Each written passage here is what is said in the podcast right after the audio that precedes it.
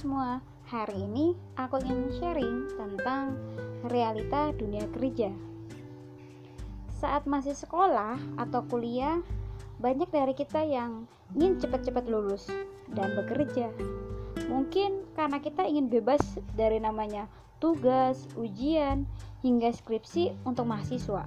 Atau mungkin juga karena ingin punya uang sendiri, biar kita bisa beli ini, itu dengan mudah ya kan?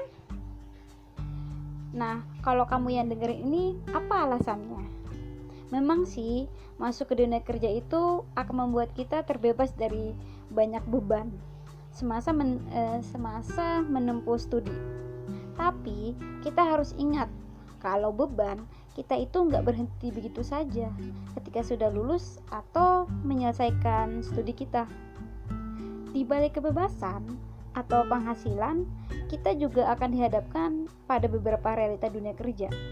Apa saja itu? Yang pertama, waktu dan uang berkebalikan. Saat kuliah, kita punya waktu luang, uang terbatas. Sedangkan saat kita kerja, kita punya banyak uang, tapi kita nggak punya waktu yang luang.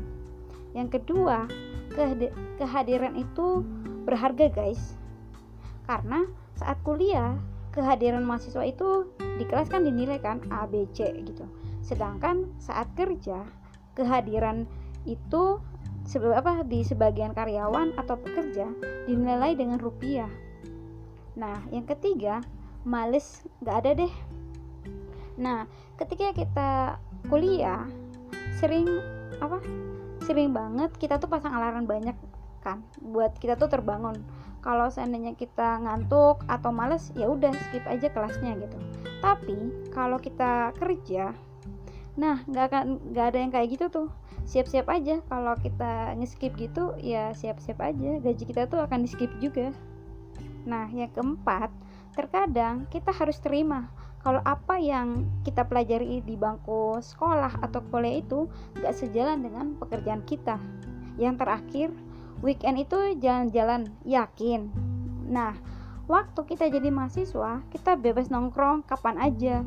Nah ketika kita pas pas waktu kita kerja nongkrong itu kayak di weekend aja. Itu pun kalau kita beruntung gitu bisa bisa jalan-jalan di sini.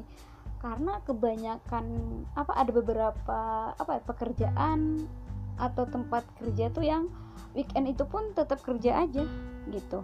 Nah, cuma itu aja yang ingin aku sharing hari ini. Terima kasih ya sudah mendengarkan podcast ini.